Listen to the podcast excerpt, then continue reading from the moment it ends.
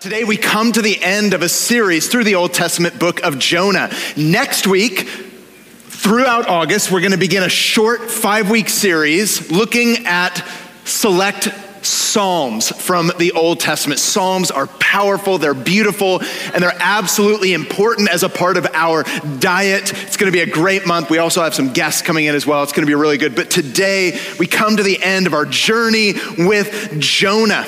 But as we do, we're turning our attention a little bit away from the man himself, as we've looked at a lot, especially in the last week, and we turn our attention to the God who pursued him because he's the same God that pursues us.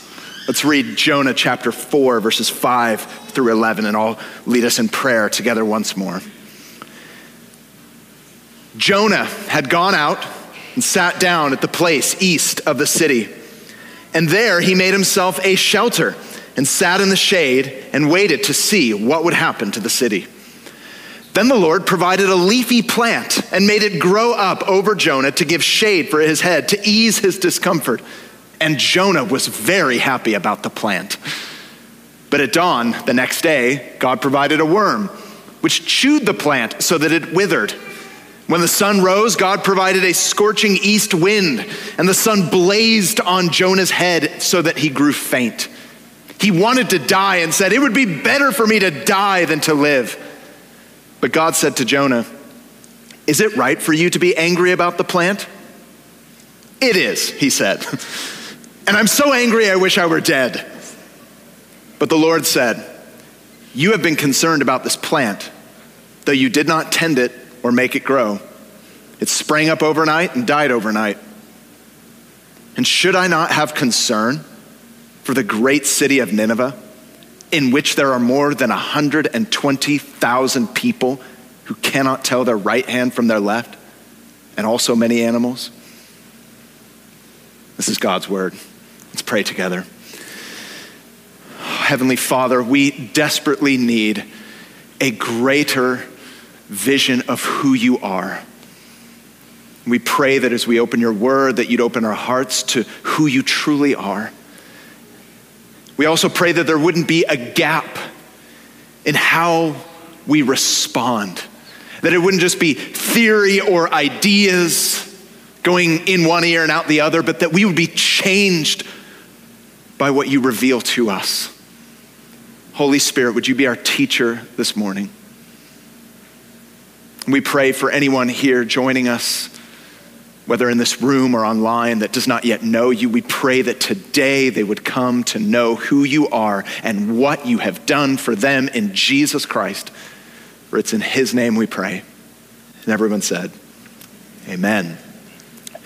Well, which question is more important?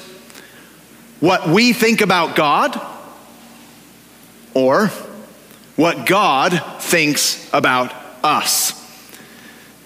The great Christian author of the last century, A.W. Tozer, once said, What comes into our minds when we think about God is the most important thing about us.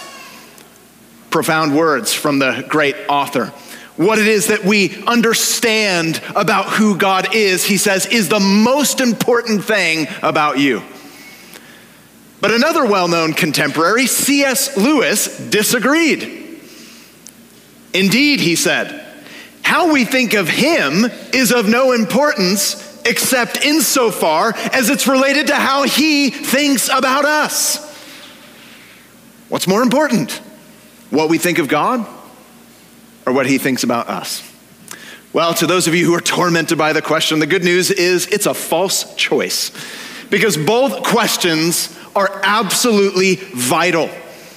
What we think about God, what He thinks about us, and how we answer them shapes the way that we view ourselves and the way that we view and treat other people. And I ask those questions this morning because there is often a gap between the two. We learn about God, but it doesn't always connect to how he views us and what it is that he wants to do in our lives. And our example has been the book of Jonah. As we've learned, Jonah is a prophet in ancient Israel whose mistaken assumptions about God led to a warped understanding of himself and of others. He couldn't understand that the true and living God of Israel would show mercy to a pagan city like historic Nineveh.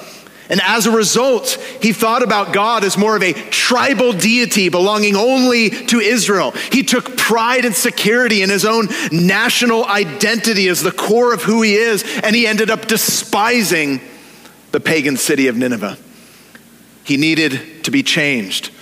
And it was not only his life that was going to be impacted, but the lives of others around him. And so, in reading Jonah, friends, we must ask the same questions does what we think about God and what we think He thinks about us need to be challenged? Does it need to be changed? Both questions are important. And it's not only our lives as individuals that will be impacted, it's the lives of those around us. See, I often call it there's our professed beliefs and then there's our practical beliefs. There are many things that are true from the Bible that many of us in this room would claim to believe. We would profess them to be true, but often we don't live like it. For example, I know and believe that God is merciful. I could show you the Bible verses of how God is, is merciful, and yet practically, there are many times when I don't think God's to be merciful to me. There's a gap. We all know about the gap, and I believe the Holy Spirit wants to close that gap. That's why we come to his word. That's why we come today again to this ending passage of Jonah. For like Jonah, all believers are called to represent God to a needy world. And the good news is, is that this book, like the rest of the Bible, is about revealing God, who he truly is, and what he thinks about us. And if we grasp this, it will change absolutely everything about how we live our lives. And there are a few better summaries about who God is and how he relates to us than the end of the book of Jonah. So, as we come to the end of the six, seven week journey from this text, I just want to point out three characteristics of God, three attributes, how they relate to us, and how it shapes the way that we relate to others. And as we approach this, cards on the table, the goal of our time right now, hearing God's word, is to respond as we're learning, as we're processing, the goal is for us to respond because it's knowing and responding that closes the gap. So, what should we think about God? First, we learn in Jonah that God is patient. God is patient.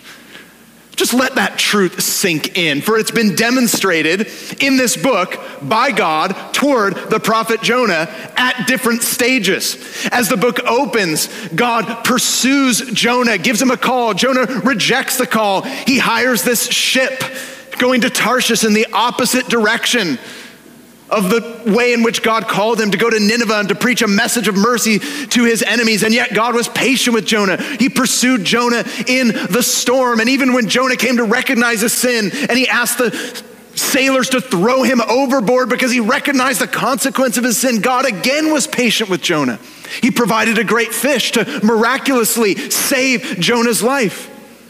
He sent Jonah again back on mission. God was patient with him, and Jonah goes and preaches. But again, we come towards the end of the book, and he doesn't delight in the fact that the people of Nineveh repent and they hear God's message. And again, God is patient with him.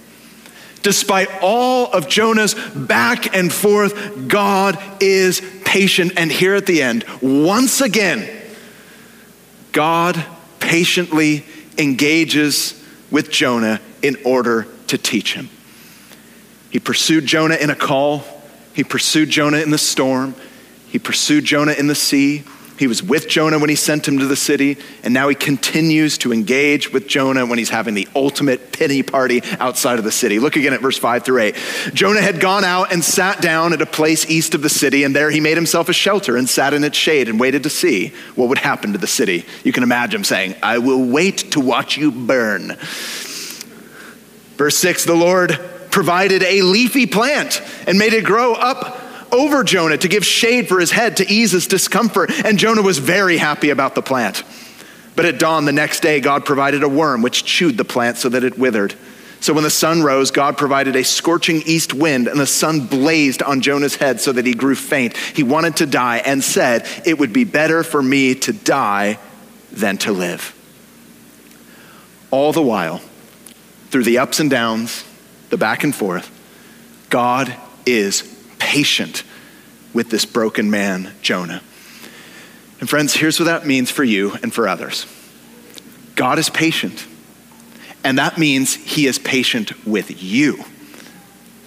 Therefore, we must be patient with others. As we reflect on this truth, there is something that is both challenging and comforting about the patience of God. See, sometimes as Christians, we give the impression that once you're saved, it's like everything's rosy, it's all smooth sailing, the rest of your growth in life is to be all pretty straightforward.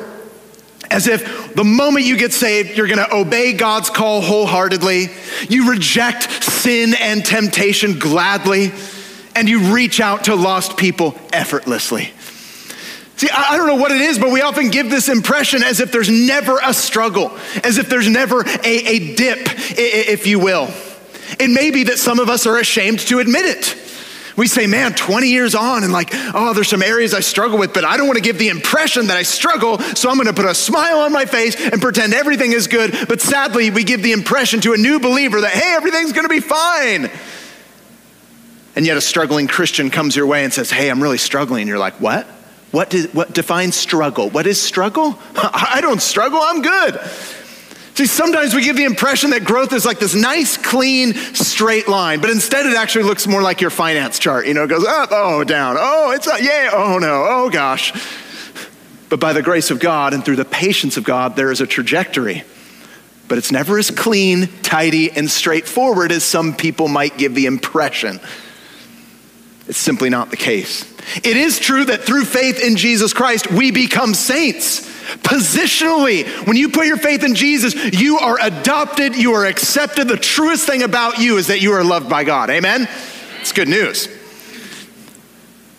But it is also true that we continue to functionally remain at times as sinners. Once you put your faith in Jesus, you have a new heart. You're given the Holy Spirit, you have a new nature. However, you still have your old nature, and you will quickly discover the war between the two. This is spelled out in the New Testament, but it is illustrated in the life of Jonah. Jonah, on the one hand, goes from a, a willing, obeying servant of God in the belly of the great fish. He's like, I'm going to go tell the nations about you. I'm going to rejoice in your salvation. Chapter three, he goes and does it. Chapter four, he's like, I want to die and I hate them, my translation. It's like, which Jonah are we gonna get in, in what chapter? It, Jonah is our illustration. And as we learned last week, Dom taught us about his self righteousness, his self centeredness, and his self forgetfulness, and even how his national identity warped how he viewed God and others. I remind us of that to say this your growth for anyone who's a believer, is not going to be a nice straight line. And don't be surprised by that. Charles Spurgeon illustrated this wonderfully when he describes a conversation he had with a young girl who joined his church over 100 years ago. He said, I asked a young girl who came lately to join the church, Have you a good heart? She replied, Yes, sir. I said, Have you thought over the question? Have you not an evil heart? Oh, yes she answered. Well, how do your two answers agree? Why, responded the girl, I know that I have a good heart because God has given me a new heart and a right spirit. I also know that I have an evil heart, for I often find it fighting against my new heart. She was right, and I had sooner feel that a minister had two hearts than that he had none at all. Now, why would Spurgeon say that? I'd rather them, be aware of two hearts than none at all. Why? Because recognizing the battle is a sign that you are alive. Recognizing that there actually is a battle between your flesh, that is your human nature apart from God's grace, and the Holy Spirit, the new heart that God gives you, is a sign that you are alive. It's a sign that you're aware. You should be concerned if you're not aware of it. And the good news is that God is patient with you in the midst of the struggle, in the midst of the battle. So the fact that it is necessary for God to be patient with us is challenging because it reveals the reality and the nature of Christian growth. But his willingness and his ability to bear with us is wonderfully comforting. Friends, know this a lesson that God is continuing to teach me, and I need to take to heart. Our struggle does not exhaust God's patience. But functionally, I often believe that it would. I could preach forgiveness and mercy, and then tomorrow I just have a bad morning. I like yell at my kids or whatever, you know, and then I'm like, oh, I got to go to God. And I just imagine if God's like, oh gosh, Tim again. Here we go, you know, all of host of heaven. Guess who's here again? Coming to the throne of grace, Tim Chaddick. I'm like, I know, it's me again.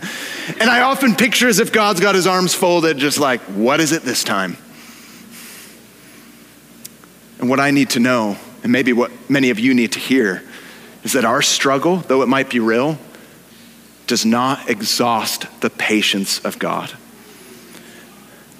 And when it comes to relating to others, God is not only our standard, He's also our source when it comes to the patience we must show to one another. He's not only our standard, He's the one that empowers us to do that. Because there's going to be a lot of Jonahs in our church. There might be a lot of people right now you're frustrated with. You wish that their growth trajectory would go a little bit faster. And it is very often ironic that God is so patient in his forbearance with us, and yet we show so little of it towards others in the church. It's a gap that needs to be closed. Paul the Apostle reminds us in Colossians 3, verse 13 and speaking of forgiveness, he says, Bear with one another and forgive one another if any of you has a grievance against someone. But where am I going to get the power to do this? Forgive as the Lord forgave you. We need to know that God is patient. And we need to know that that means He's patient with me, He's patient with you. And therefore, He provides not only the standard, but the source so that we might be patient with others. Church, will we be patient with those who struggle? Will we be patient with those who are also in the maturity process? Or will we be like the parable of Jesus, the parable of the unforgiving, unforgiving servant, who owed a debt to a, a great master, a, a king, that he could never pay? But the king was, was moved for this servant and forgave him all his debt.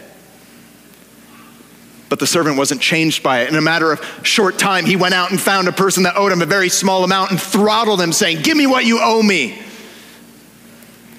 And the king heard about this and said, How could this be? I've forgiven you a debt you could never pay, and yet you go out and throttle someone for a hundred bucks?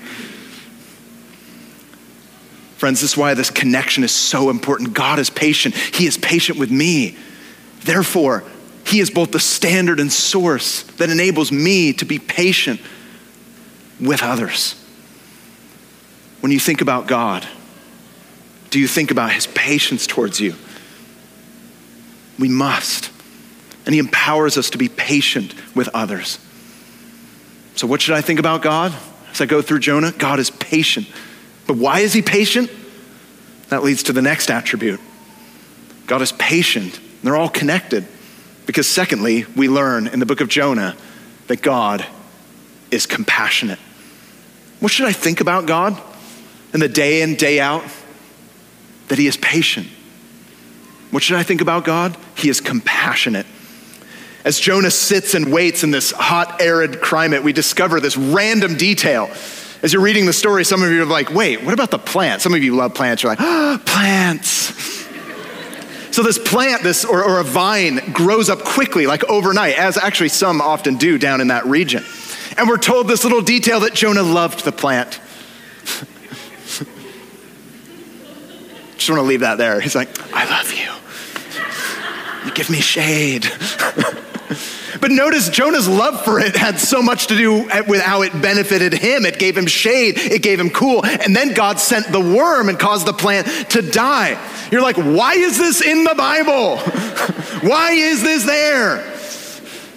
It's because it's a teachable moment. It's a teachable moment for God to shape Jonah in his thinking and what he thinks about others. God says to Jonah, verse 9, Is it right for you to be angry about the plant? It is, he said. Don't you love Jonah? I mean, you got to give him credit. Like he sticks to his guns, right? It is. It is. In fact, I'm going to go further. I'm so angry, I wish I were dead. Echoing what he said earlier in the chapters we saw last week. But the Lord said, You have become concerned about this plant, though you did not tend to it or make it grow. It's God's way of saying, I'm God, you're not, which is a good lesson for everyone. It sprang up overnight and died overnight. And should I not have concern for the great city of Nineveh, in which there are more than 120,000 people who cannot tell their right hand from their left, and so many animals? That word concern, in many translations, is compassion. And it's a beautiful word. It's a word we use often in our common vernacular, but the biblical meaning of it is actually to describe attachment.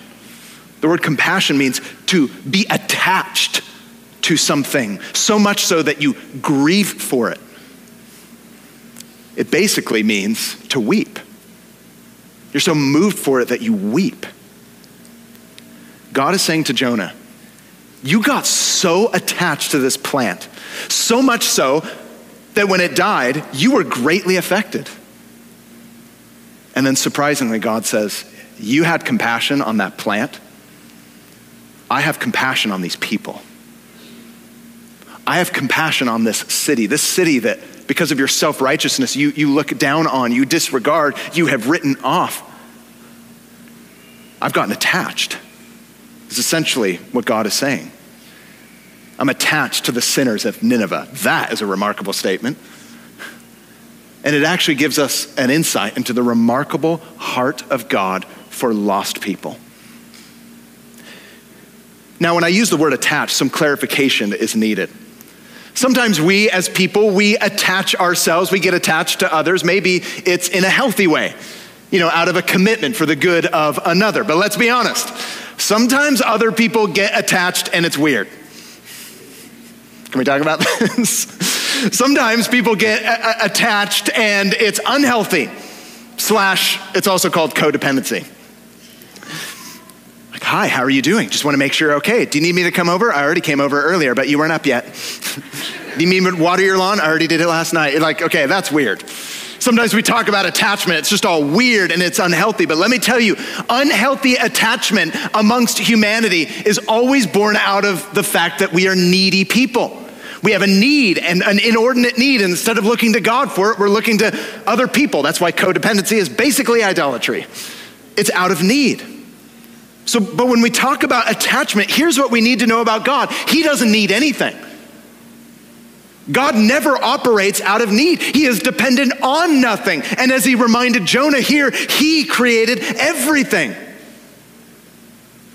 So, why then would God get attached to the sinners of Nineveh?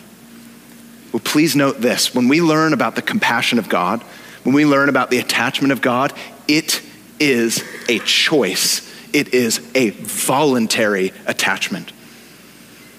I say that because oftentimes we think God is just obligated to love us or have compassion on us, like it's his job.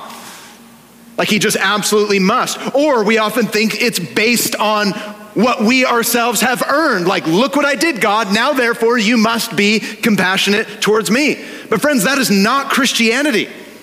Christianity is not about what we deserve or what God is obligated to do. Christianity is absolutely different. If you want to talk about what we deserve, Christianity says that our sin deserves eternal separation from God. And yet, the good news is that in spite of our sin, God loves us and out of his own character, who he is, is moved with compassion for us. His attachment is voluntary. And what moves him is not our merit, it is our condition. Notice he says in verse 11, they do not know their right hand from their left hand. And so, what did God do? He got involved. he got attached, not out of need, and not because of anything that the Ninevites merited, but out of a broken heart over their condition. Friends, look and gaze at the character of God. See, on the one hand, he doesn't turn a blind eye to sin and evil and oppression and injustice and wickedness. He doesn't. And they are responsible for what they do. But they are also spiritually blind. They are also morally bankrupt. And his response is grief because God longs for them to be rescued. So, what should we think of God? He's compassionate. And that means He's compassionate towards you. And therefore, we must be compassionate towards others. This is so important for our witness to the watching world. This is so important for how we think of Ventura County. I don't know what it is that you think about Ventura County. I have to ask myself that honestly. And don't just give me the Sunday school answer like, we love Ventura County. Like, of course we would say that. But how do we functionally live? Let me give you an example. This is very uh, different. This whole idea of compassion is very different in how we as people often look at those who cause trouble because of their own blindness. So here's an example. Imagine a person who's a public figure, maybe of a different political party, because that's fun. I can feel the tension. Oh gosh. Just imagine right now, don't say their name out loud, a particular public figure that represents a political party or a view that you really do not agree with. And maybe they, he or she, kind of shows up in your conversation. Maybe too much. You have that person in your mind? Good. Now imagine tomorrow morning that person gets into trouble. And imagine they get into trouble because of their own bad decisions. What's your response? In the world of Facebook and Twitter and Instagram, some of you are smiling because you already know where I'm going. What do we do? We celebrate their downfall. They're like, aha, well, well, well, it was only a matter of time before so and so fell. I told you all the time, I started eight groups over the last 10 years telling you, foreseeing that this would happen. Oh, and why did it happen? It was your fault. Are you getting nervous? Good. See, that's an example of responding without compassion. And if we think of the word compassion as attachment, then those types of behaviors are detaching ourselves See what we're doing? We're saying, like, they're over there and I'm over here. And it was only a matter of time. See, I don't do those things. Like, don't deal with me like that when I fall, but when they fall, oh, they're going to get it. They are going to get it. It's a way of detaching. And it is very much like another parable that Jesus told, a parable in which I often find myself as the guilty party. It's the parable of the Pharisee and the tax collector going to the temple to pray. And when Jesus described the Pharisee, the self righteous, religious, moralist, kind of like Jonah, when he went to pray, he said, God, I thank you that I am not like other people. I thank you that I'm not like this tax collector. Which I love that that's in there because the tax collector was probably standing there and like the guy's praying out loud. Can you imagine? Can you imagine today, like you come down to the carpets to worship and somebody's praying, you're like, Lord, I thank God I'm not like this guy to my left and you're, the, you're that guy and you're worshiping. You're like, what? Why would you say that? So there's the Pharisee God, I thank you that I'm not like this tax collector. Oh, no. I tithe, I do this, I fast, I'm generally spiritually awesome. And then there's the tax collector who we're told doesn't so much as lift his eyes, but he beats his chest and says, God, have mercy on me, a sinner. And plot twist, Jesus says, I'll tell you, it's the tax collector who went away from there justified before God. Friends, do you know and do you see the compassion of God? His broken heart over lost people. It doesn't mean he turns a blind eye to wickedness. He doesn't mean he pretends like, oh, they're not really that wicked. I just kind of love them, like, ah. No. He says they're absolutely wicked, and my heart is broken for them. See, oftentimes we think compassion is a compromise. We think compassion means like, oh, I can't call out the wrong. That's not what's happening. Look at what God does. He sends Jonah to give them warning, like, hey, judgment's gonna come. It's not okay that you're doing what you're doing, Nineveh. But as I say it, my heart is absolutely broken for you. Friends, this is what must characterize the church in the year 2021 and beyond, right? This is so important for us. A great example is John Newton, who is, though famous for writing Amazing Grace, he also wrote an epic letter on dealing with controversy. You should Google it, it's awesome. Here's what he says As to your opponent, I wish that before you set pen to paper against him, or logging onto Facebook, just bear that in your mind, and during the whole time that you were preparing your answer, God created a save as draft folder for a reason that you may commend him or her by earnest prayer to the Lord's teaching and blessing. This practice will have a direct tendency to conciliate your heart, to love and to pity him.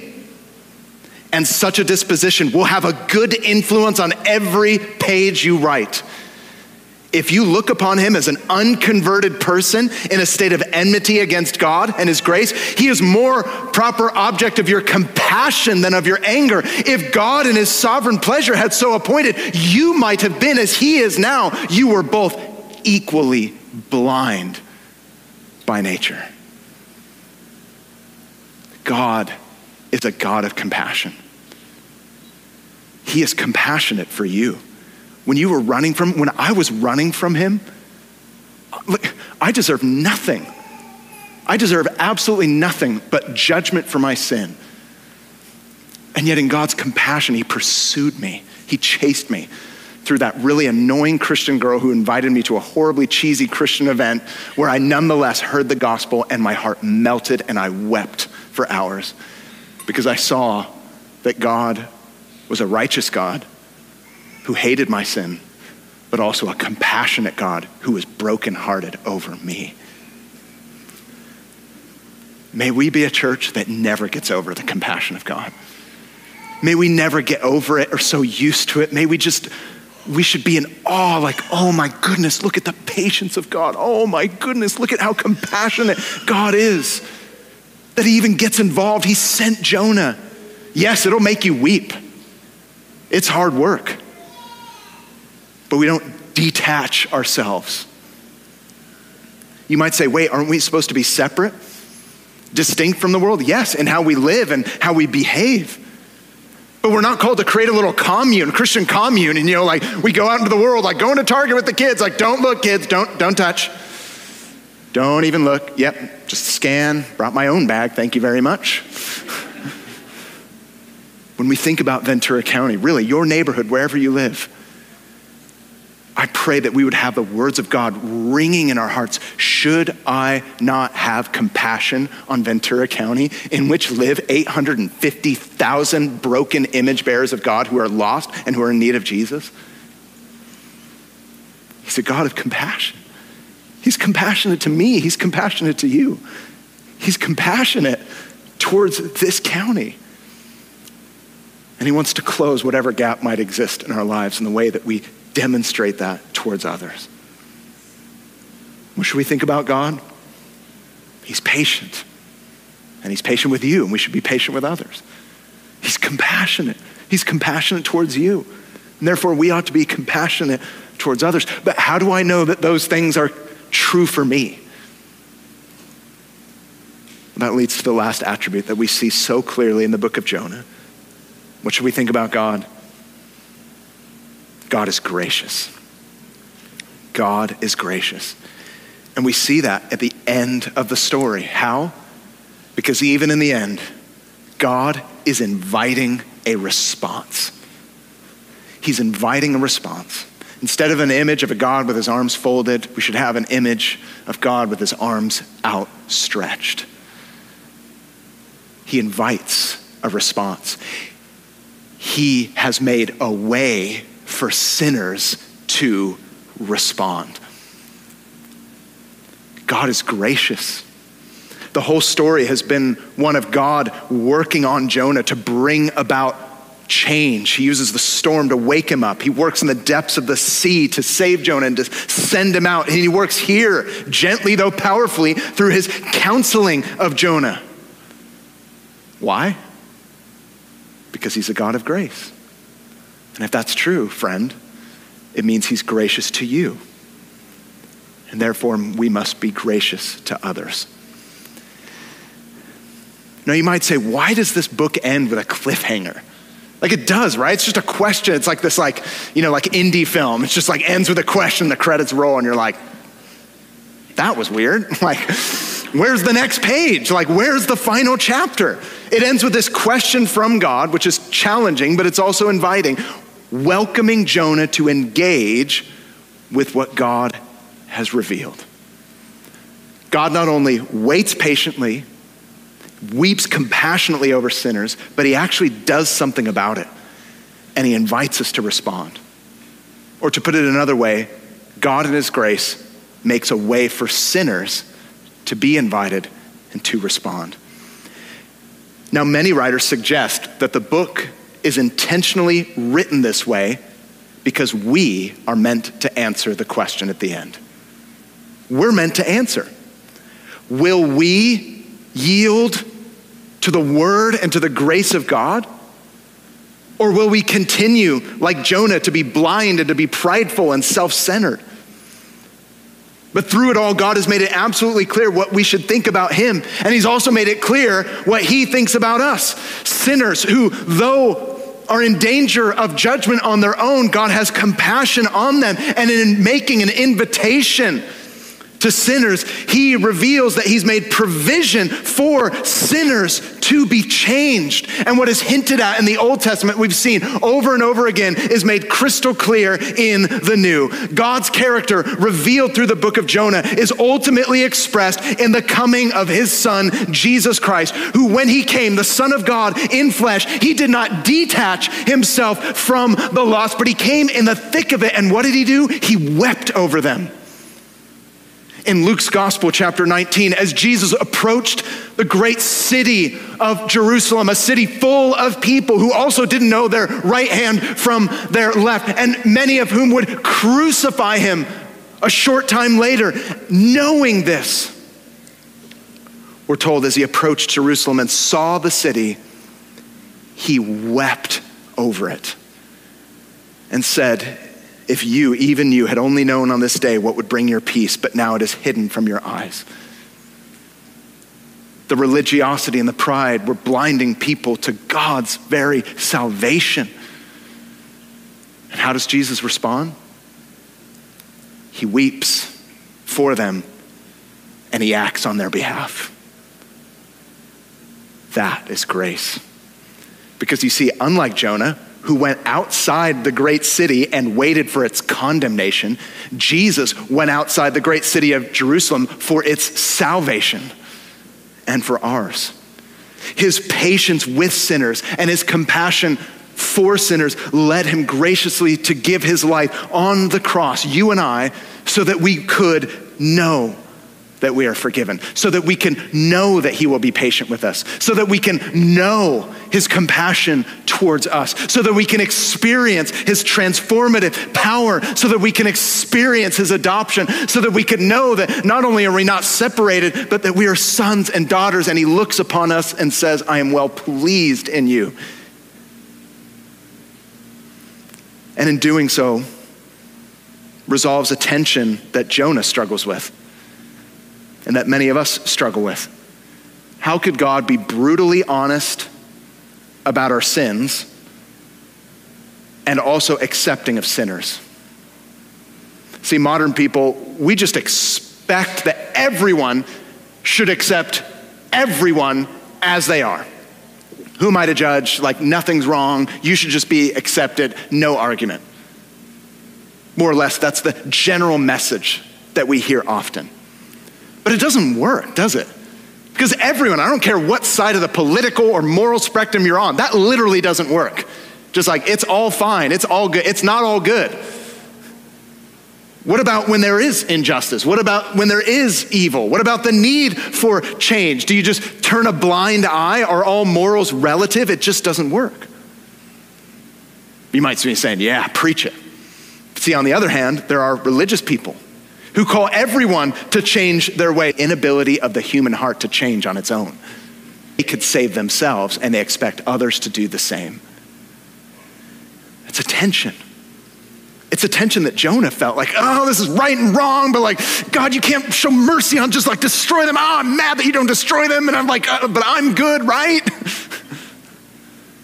but friends, the gospel is the only thing in the world, in the universe, that can resolve that tension because only the gospel of Jesus Christ resolves the tension in the book of Jonah and the tension within our heart because only the gospel deals radically and realistically with the problem of sin, calling it what it is, but also providing grace, mercy, and forgiveness for sinners to be saved. Because in the gospel, Jesus got involved by substituting himself on a cross for me and for you so that we could be changed from the inside out. So, how can you know that you're like, okay, God is patient? How do I know He's patient with me? Look at the cross. How do I know He's going to continue to be patient with me? Look at the cross. How do I know He's compassionate towards me? Look at the cross. How do I know He'll continue to be compassionate towards me? Look at the cross. How do I know He's going to be gracious towards me? Look at the cross. God's good news, who He is, what He's done for you and for others, this changes everything. And it can change you. And it can even change Jonah. And that is a question Did Jonah change? Well, the author, Tim Keller of The Prodigal Prophet, gives a reason why the answer to that question is yes. How else would we know that Jonah was so know that Jonah was so idiotic? How else would we know that Jonah was so defiant? How else would we know the details of what he actually prayed and how he prayed in the belly of that great fish? How would we know how petulant his speech was before God?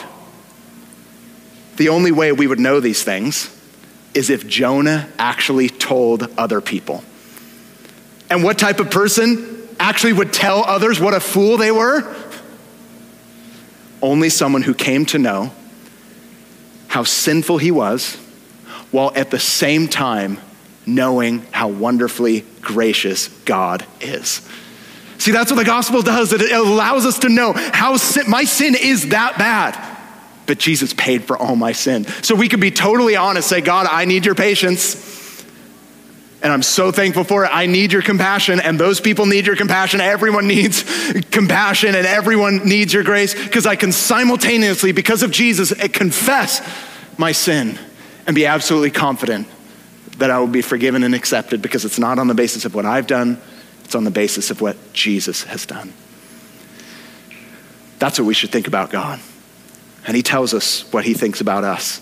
And so, friends, He invites us as reality of Ventura and He empowers us to live like it. So, what should I think this morning? You need to know, friend, that He is a God who is patient. He knows your sin, He knows your struggle right now, He knows it. But He is patient with you.